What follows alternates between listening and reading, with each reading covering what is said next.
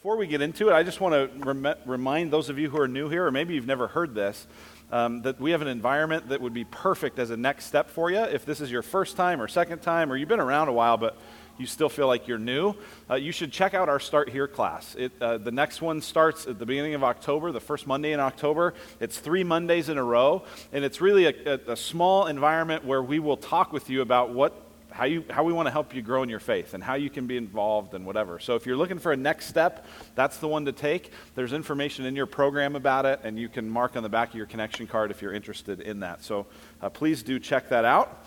All right, well, we're going to finish up chapter twelve today of the Gospel of Mark. We've been working our way through it this year, and um, and this uh, this section really has to do with the Great Commandment.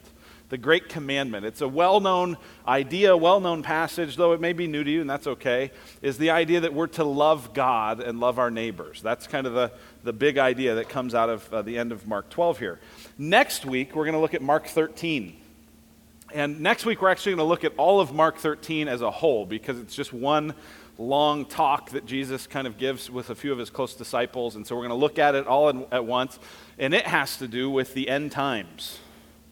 Ooh, the end times, right? And you're like, isn't there a blood moon tonight or some n- nonsense that you're thinking about? So if we're here next week, that's what we'll talk about. And um, and it's interesting to me because as I've been around, you know, Christians and church for a while, it seems to me like Christians get more fired up about Mark thirteen than about Mark twelve. Christians are more intrigued and more interested and more hungry to hear about the end times than they are to hear about the thing that Jesus said is the most important thing in the Bible. And so I don't know if we just get too bored with the most important stuff and we are into the fringe stuff, but but uh, that's messed up. And so today we're going to look at the most important thing that Jesus said we could think about. And so that's what we're going to be about today. Uh, this relates to love, and so our kind of three things we're going to look at today is the command of love, the Lord of love, and the cost of love. The command of love, the Lord of love, and the cost of love. That's what we'll look at, but before we do, let's pray. Father in heaven, I thank you for your word. I thank you that you speak to us, you give us promises, you give us commands, and you give us warnings. And Lord, if we will trust you and obey you, it leads to life and blessing. If we distrust you and disobey you, it leads to death and destruction and pain. And so God, give us faith, give us trust of you. Allow us to hear what you say and to trust you and to desire to obey it, that we might walk in a path of life. We ask for that in Jesus' great name. Amen. Amen. All right, well, the setting for this particular passage that we're looking at here today is the last week of Jesus' uh, pre-resurre- or pre-death and resurrection ministry. So he's going to be crucified at Calvary on Friday. We're now on Tuesday. We've been stuck on Tuesday here for a while. It's taken us a, a little bit, um, but we're on Tuesday. On Monday, he had gone into the temple. He had overturned all this, uh, all these tables and had really condemned a lot of the activity that was happening there. He shows up Tuesday, and the leaders confront him, say, who do you think you are? What do you think you're doing? Who gave you the authority to do this? And that kicks off a series of encounters and really clashes between the Phar- Jesus and the Pharisees, Jesus and the Sadducees, Jesus and the scribes. These were the main religious leaders. And so that's what's been going on, and that's what we're going to finish looking at here um, today. And so Jesus had been challenging Um, these people who had confronted him, right? The Pharisees had come trying to trap Jesus, and the Sadducees came and they tried to trap Jesus, and Jesus answered them masterfully. And that really gives us the setting of the next thing we see. Verse twenty-eight, one of the scribes came up and heard them disputing with one another, and seeing that he answered them well, asked him, which commandment is the most important of all? I don't know about you, this is a, this is a like blessing to get a question that's actually sincere. Right, every question up to this point has been trying to prove Jesus wrong, trying to trap him. This question actually seems sincere. And, and Jesus in this is then going to give us the command of love, the command of love. Right? The, the, there were a bunch of commands in, in the scriptures, a bunch of commandments. And, and this scribe would have known this well. There were actually, people have counted, there are six hundred thirteen commands in the Old Testament. Uh, three hundred sixty-five of them are negative, like don't murder. Uh, two hundred forty-eight are positive, like care for the orphan, care for the outsider, those sorts of things. So you add that all up, six hundred thirteen. The scribes had kind of divided them into light commands and heavy commands, right? Sort of like if you come from any kind of Roman Catholic background, you know, you have mortal sins and venial sins and these different kinds of things.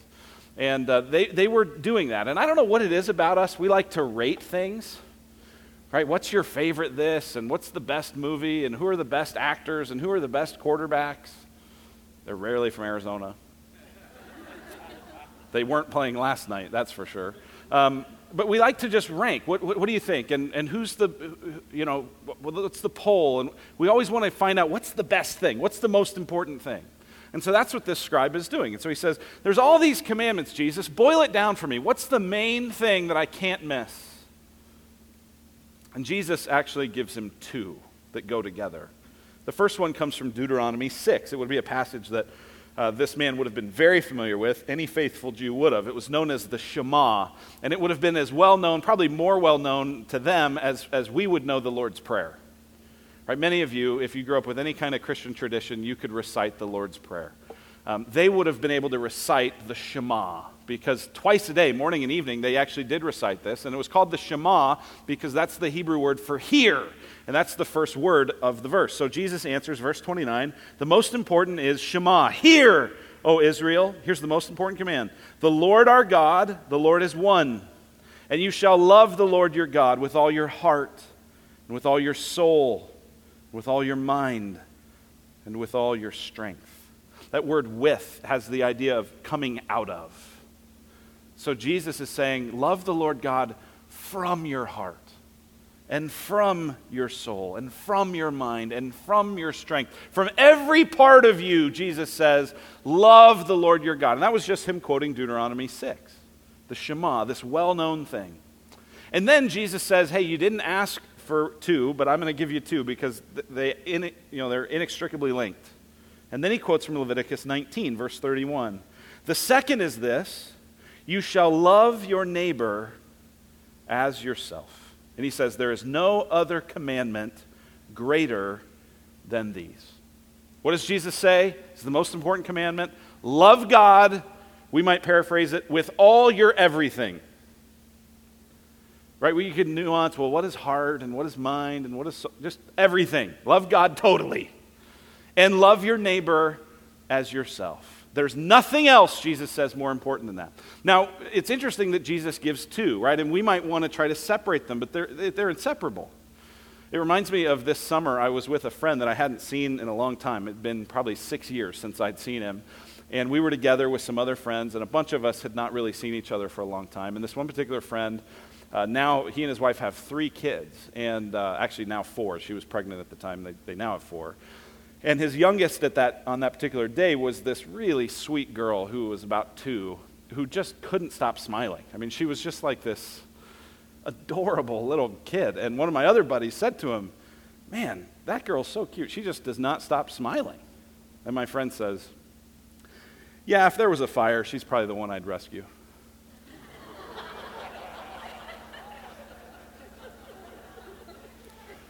If you're a parent, that'd be, that'd be an interesting exercise, right? Do that one on date night next time, you know. Which which kid would we rescue first, right? What you'll find is you, you, can't, des- you can't decide that.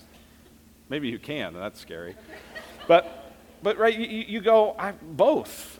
I can't, I can't pick one over the other. I need, we got to have both. All right, I'll go here, you go there. We're, you know, we're, we're getting them both. That's what Jesus is saying. You can't separate these things.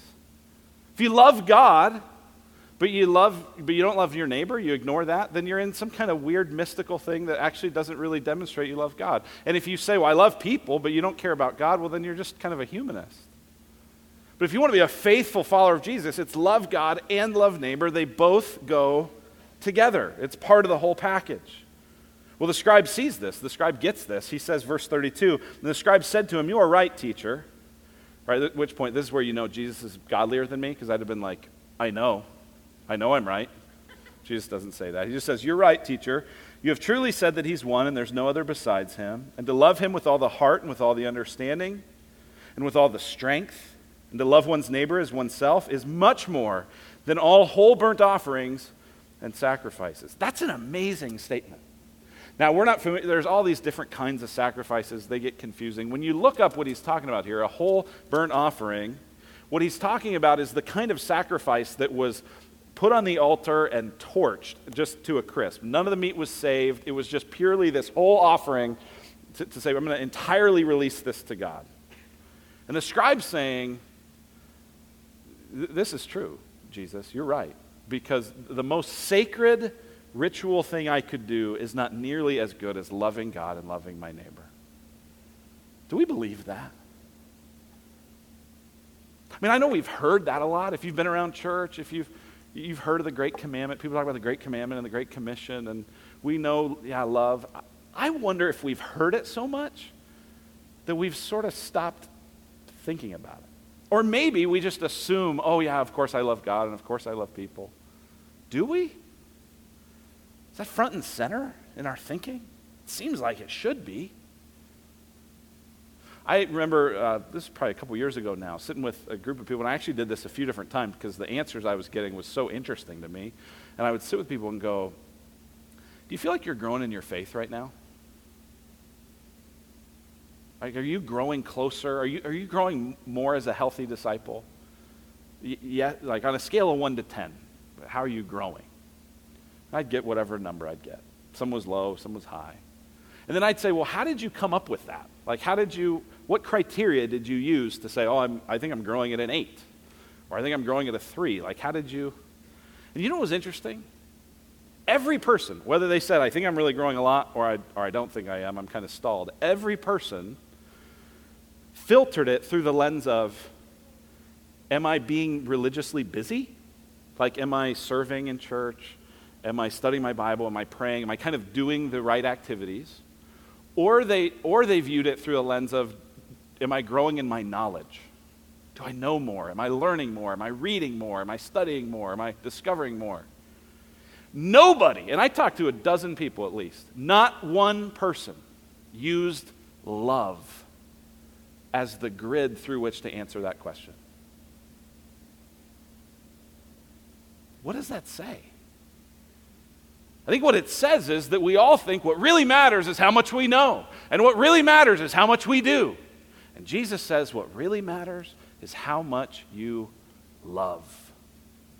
Love is the measure. Love is the indicator. Are you growing in your faith or not? Are you growing as a healthy disciple or not? And I love that, because what that means is that if you've been a Christian for thirty minutes, you can be a healthy disciple if you're growing in love of God and people. Right? If the measurement is how much you know or how much you do, well, then you got to be around a while before you can be a healthy disciple. But if you, if it's love, well, I can start growing in that now. And if you've been a Christian for thirty years and you know everything and you have more degrees than Fahrenheit, you can still grow if you love. If you love. That's what this is about.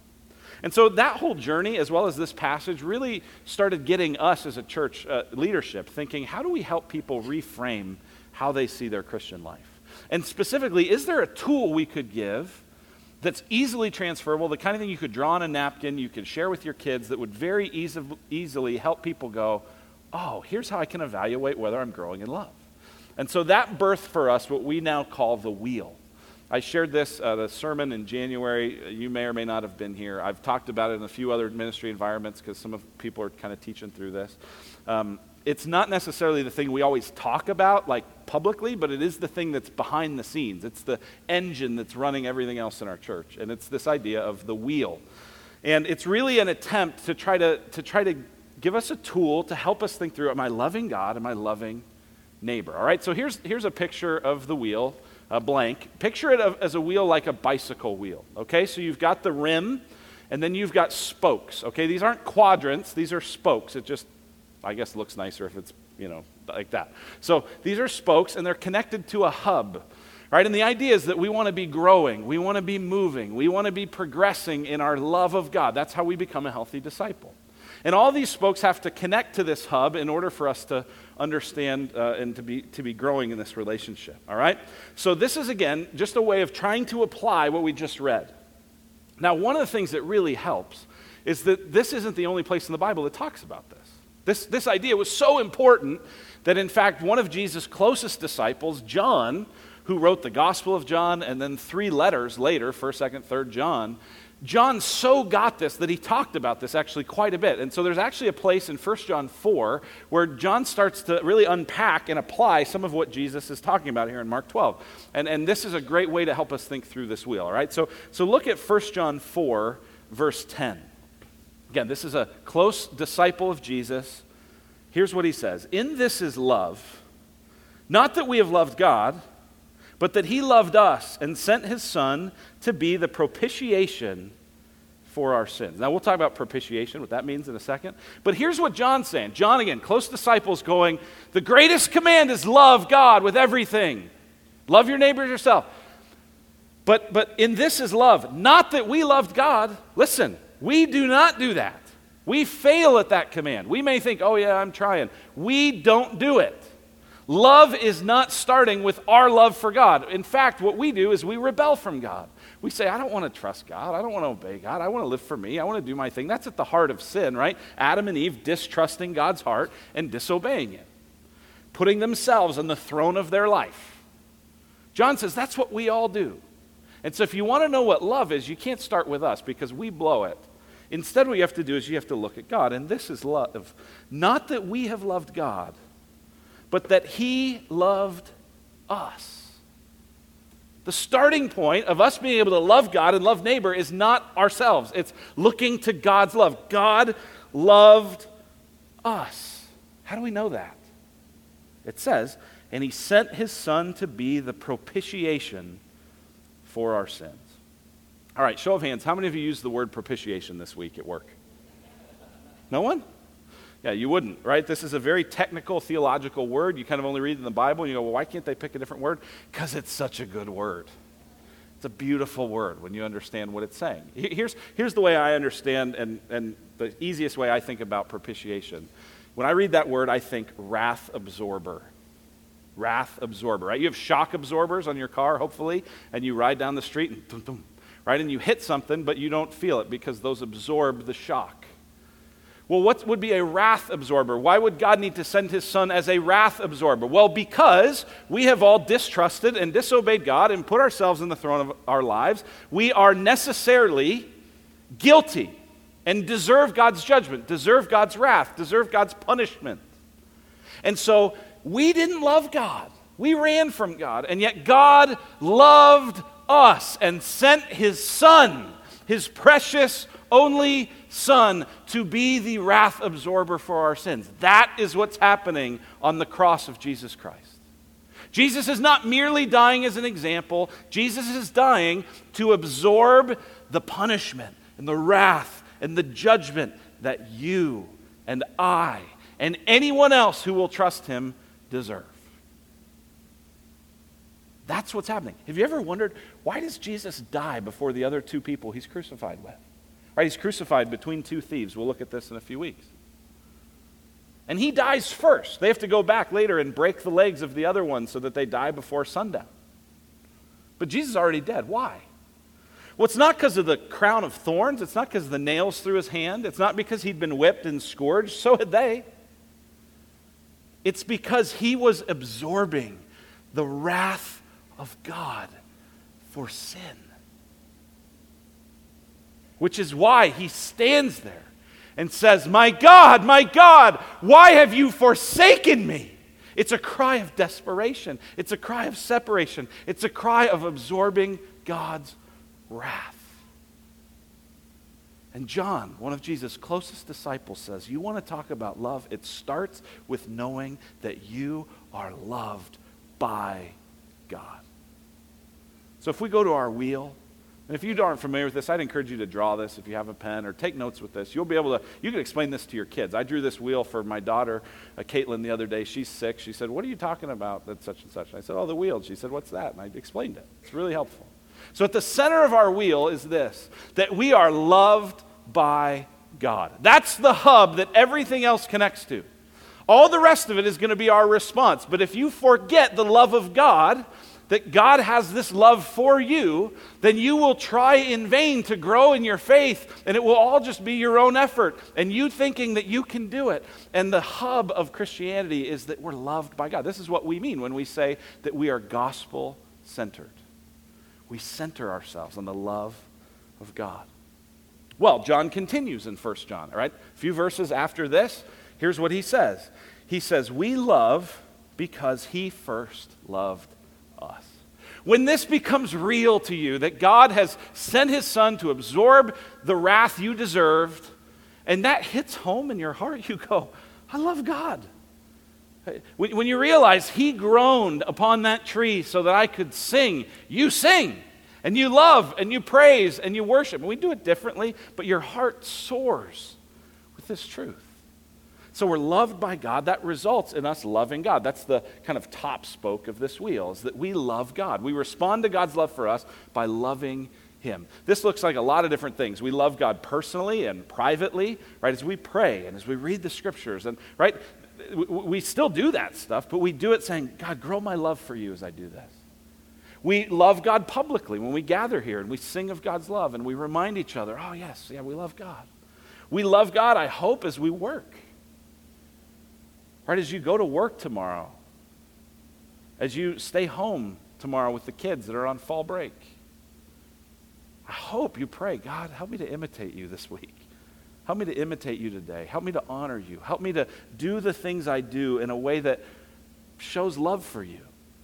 Right? We, we are loved by God, so we love God. But it doesn't stop there, right? Jesus himself said, it's not just love God with all your everything, it's love your neighbor as yourself. John gets the message, and so in First John, he continues. We love because he first loved us, and then he says, verse twenty, if anyone says, I love God and hates his brother, he's a liar. For he who does not love his brother whom he has seen cannot love God whom he has not seen. And this commandment we have from him, whoever loves God must also love his brother. So if you're going, oh, I love God. I love praying. I love reading the scriptures. I love thinking about these important and deep truths of God. I don't like people. You know, John, John comes to you and he goes, liar. You're a liar. You're a phony. You're kidding yourself. You think you have this great pious relationship with God because you're so in love with him. But if you don't love people, liar. He, he, he goes so far, I mean, this is kind of a convincing argument. He goes, if you can't love your brother who you can see, how are you going to love God who you can't see? And isn't our love for the people around us a great evidence that we love God? Right? These things are inextricably linked.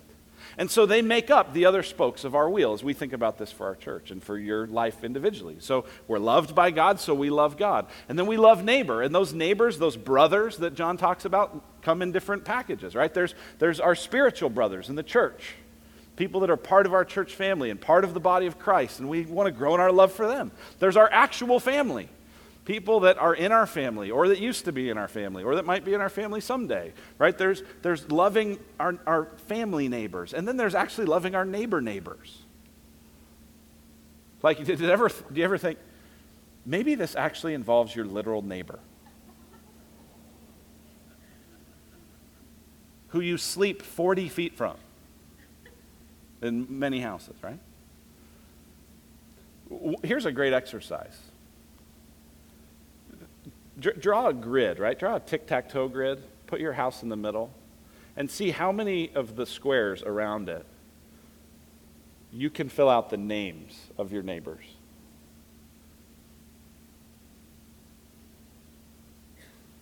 Gulp. Right? What, like, what if it actually means that? What if it means the people at work? Like, you might start with knowing their name. It'd be a good place to begin. But but you get the point, right? If if you say, well, I love God and I'm loved by God, but my family, they don't get much of my time. They, they they're pretty neglected. Liar! You say, well, I you know I, I love the church and I care a lot about my family, but you know the people down the street, I don't even know their name, and the pe- person at work, I guess they're going through a hard time, but I, they're kind of annoying. Liar! Right? I mean, this is strong. This is serious. It's a command, the greatest command. Love God with everything. Love your neighbor as yourself. And if you look at that wheel, as many people have, as I've drawn this out and gone through this, they go, okay, love God, love neighbor, love family, love church. I stink at all of it. Like all these all these spokes are just collapsed and crumpled. Okay, great. Then go to the Go to the hub. Because listen, you weren't loved by God because you were so good at loving church and family and God and neighbor. It's because he loved you in spite of you. So remind yourself of that. And out of that love, begin to love others. That's the command of love. This scribe gets it, and Jesus says, verse thirty-four, when Jesus saw that he had answered wisely, he said to him, you are not far from the kingdom of God. You're getting it, man. If you get that love is the lens through which you evaluate your spiritual life, then you're getting it. You're close to the kingdom. So he has this real friendly encounter with the scribes, which is kind of a relief after he'd had these, you know, not so uh, nice encounters with the Pharisees and the Sadducees. But, but Jesus is going to confront the scribes as well. And so the next thing he's going to confront them about is their understanding of who he is. And so you might call this point the Lord of love. Right? Who is Jesus really? Who is, what's he really about as, as the Lord of love? And so he begins to challenge the scribes. It says, verse thirty-five, and as Jesus taught in the temple, he said, how can the scribes say that the Christ is the son of David? By, by the way, we talked about this probably a month ago. This was the very common idea, right? In Second Samuel seven, David had been promised by God that there would be a descendant on his throne, a Messiah, right? And so when the blind man back in chapter eleven or chapter ten shouts out, Son of David, have mercy on me. He's saying, Messiah, you're the Messiah. So this is a title for Messiah. Jesus says, how can the scribes say that the Christ is the son of David? You know, huh? I thought everyone thought that. Verse thirty-six, David himself and the Holy Spirit declared, here's a quote from Psalm one ten, the Lord said to my Lord, sit at my right hand until I put your enemies under your feet. David calls, David himself calls him Lord, so how is he his son? And the great throng heard him gladly. Now this is one of these passages that we aren't that familiar with this psalm that he's quoting, and we're not familiar a lot with these controversies surrounding the scribes and the sons of David. It can be very confusing. I want to try to help simplify it, it for us, and then we'll we'll move on to the end of this chapter, all right? So here's a look at Psalm one ten, verse one. This is what Jesus quotes from, all right? This psalm is written by King David. So David is the one speaking this, all right? So this is a quote of David. David says, the Lord, and that's the all caps. Anytime you get the all caps in the Old Testament, it's talking about the Lord Yahweh. That's the name of God, the I am. The Lord, Yahweh, says to my Lord, Messiah. This is how everyone understood this. Everyone understood that Psalm one ten is talking, God is speaking to a Messiah, to an anointed one, who they all went, this is the son of David. The Messiah is the son of David. What does God say to this anointed Messiah? God says to him, sit at my right hand until I make your enemies your footstool. He says, occupy this position of power, this position of authority. Sit here at my right hand, right? This is almost as if to say, have my authority. Jesus is going, listen, it's great that you guys all see that the Messiah is the son of David, because that's true, but you're missing something else that David says. David says the Messiah is not just the son of David, but the Lord of David. Right? Notice, David doesn't say, the Lord says to my son, sit at my right hand. But David says, the Lord says to my Lord. David's going, this is the one that I, that I yield to, the one that I bow to. Right? Now, only really, really unhealthy parents bow down to their children. This is increasingly common, actually. um, You know, I heard a story recently about this guy who said, if I were going to start a new religion, this is what it would look like. And he posted a picture of his kid. Scary, right? Most people just informally worship their children. Some people do it formally. But especially in this culture, a father, a patriarch would never say, oh, oh, son, my Lord, let me serve you. You're so wonderful. Let me, let me submit to you. That would never, ever happen. And so Jesus is saying, you're right that I'm the son of David, but I'm also the Lord of David. And you're right that I'm David's son, but I'm also God's son. And he's saying the scribes, they're close to the kingdom, but they can't quite get there because they don't know who I am. And so therefore, when we're told to love the Lord your God with all your heart and your soul and your mind and your strength, they can't do it because they don't know who the Lord is. It's me. It's me. It's the one who will die for them. It's the one who will sacrifice myself for them. I'm the Lord of love. So he critiques them. They don't know who he is. But then finally, Jesus gives us the cost of love. The cost of love. And he tells two more, uh, there's, there's two more things that happen here at the end of the chapter, and they're a remarkable contrast. The first one is Jesus talking about the scribes and how to not be like them. The second one is this example of a, of a widow giving all she has. Let's look at it. Verse uh, thirty-eight, and in his teaching, he said, beware of the scribes who like to walk around in long robes and like greetings in the marketplaces, and have the best seats in the synagogues and the places of honor at, at feasts. You get the idea there as, as Jesus saying that. This is what they're after, right? I want to look impressive. I want to have this honor. I want to be important. He says, watch out for that. Beware of that. Pay it, be suspicious of that. Verse forty, who devour widows' houses. We don't know exactly what Jesus means here, but it clearly means that they're very much into the pomp and circumstance, but not into actually caring for the poor. He says, who devour widows' houses and for a pretense make long prayers. Right? They look like they love God. Ooh, they're praying. Ooh, it's long. Ooh, it's really eloquent. But who are they praying to? Themselves.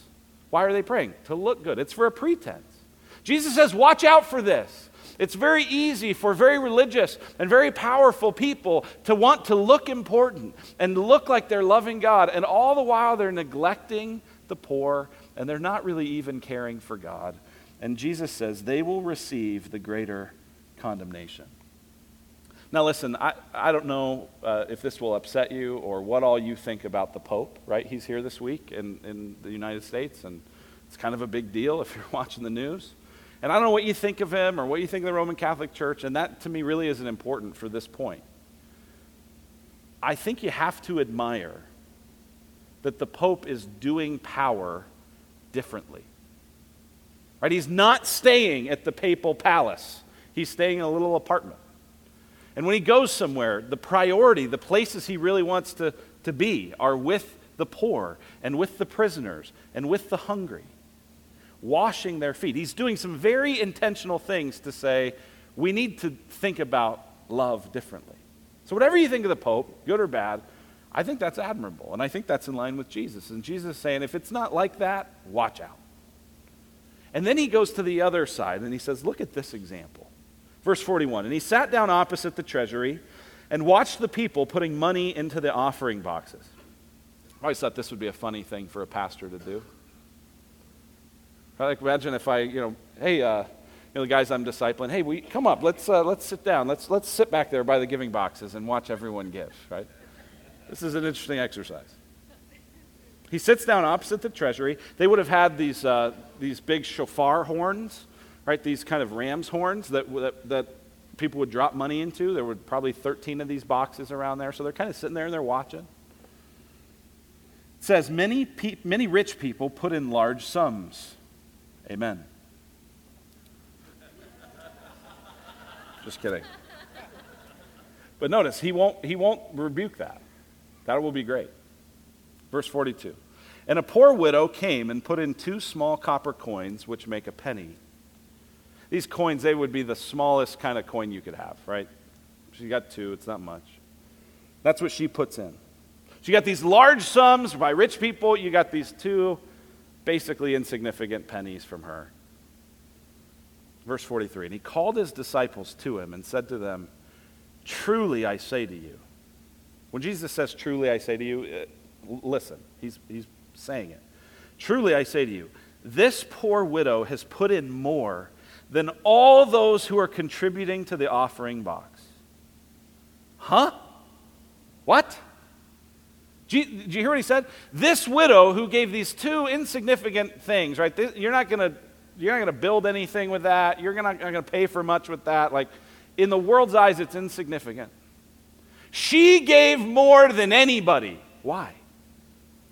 Because Jesus doesn't see the, he, he sees the value not as the amount, but as what it costs. What does it cost you to trust him? What does it cost you to give?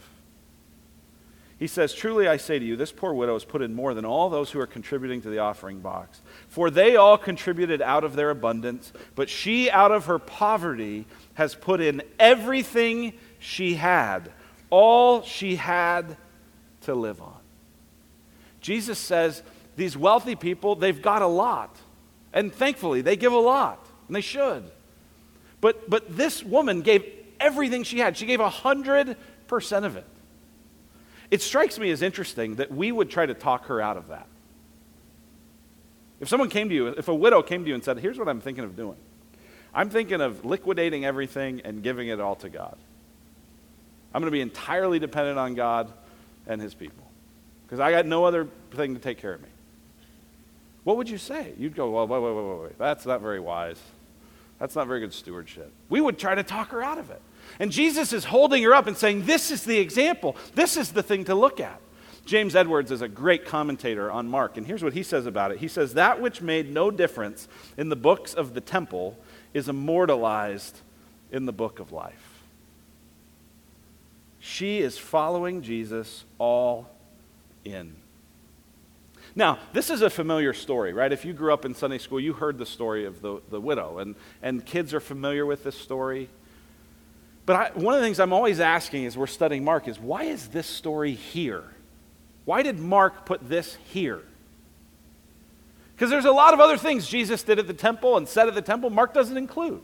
Right? He's not putting everything he could possibly put in. He's like this documentary filmmaker taking all this raw footage and going, ooh, this says something important. What does this widow, what does this scene say? Why is it here? What's the point? Well, there's three things that this widow provides, this story of this widow. She provides, first, a contrast. She's a contrast. She's a contrast, she's an example, and she's a preview. She's first a contrast. She's a contrast between the scribes and, and her, right? Here's the scribes. Look important. Be really visible. Have a lot of people, but have it all be empty. And here's this poor widow, not important, not very visible, all in. It's this contrast, right? Jesus has been saying this religious system that's here at the temple, these religious leaders, they're dead man's bones. They, they they look good on the outside, but inside they're, they're a wreck. And yet here's this widow. She's this beautiful contrast to all the religion that Jesus has been condemning. So she's a contrast.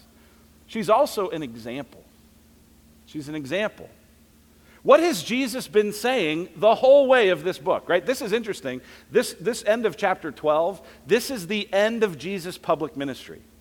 So from thirteen on, everything we're going to hear and see is happening in private or mostly private settings. This is the last place that Jesus is out in front of the masses. And from the beginning of him being in front of the masses, what did he say? He said, come, follow me. And then he said, if anyone would come after me, let him deny himself and take up his cross daily and follow me. For what does it profit a man to gain the whole world and lose his soul? Jesus all along the way has been saying, follow me, follow me, trust me, die to yourself, be all in, trust that I'll take care of you, come with me. And the last thing we see in his public ministry is a widow, the most unlikely of person. Just like blind Bartimaeus was the most unlikely person to see Jesus, this is the most unlikely person, and yet she gets it. She's all in. All of her life is given to God. And then last, I think this story's here as an example. Why? Well, here's the phrase. Look at the phrasing of the end of verse forty-four. But she out of her poverty has put in everything she had, all she had to live on. In the Greek, what that liter- literal translation of that could be, she gave her whole life. Whoa, think about that. She gave her whole life. And what is Jesus about to do? So that people would follow him, so that people would love him. He is about to give up his whole life. And he is going to lay it down on the cross, and he is going to absorb the wrath of God for our sins, so that we, like this poor widow, could have our whole lives offered to him. Jesus is the true lover who fulfills the great commandment. Jesus is the true Lord who has authority over everything. And Jesus is the true widow who gives his whole life for those who can. Let's pray. Father in heaven, I thank you again for your word. I thank you for how it challenges us to love you, to love others. God, we can't do that. We can't do that faithfully. And so we're thankful for Jesus, who has lived that commandment out perfectly for us, and who's now died in our place, and who is now giving us, by your Spirit, power to be able to love you and to love neighbor. Help us to see our lives through that lens. And thank you most of all for Jesus, who gave his whole life. We thank you in his name. Amen. Amen. Thank you.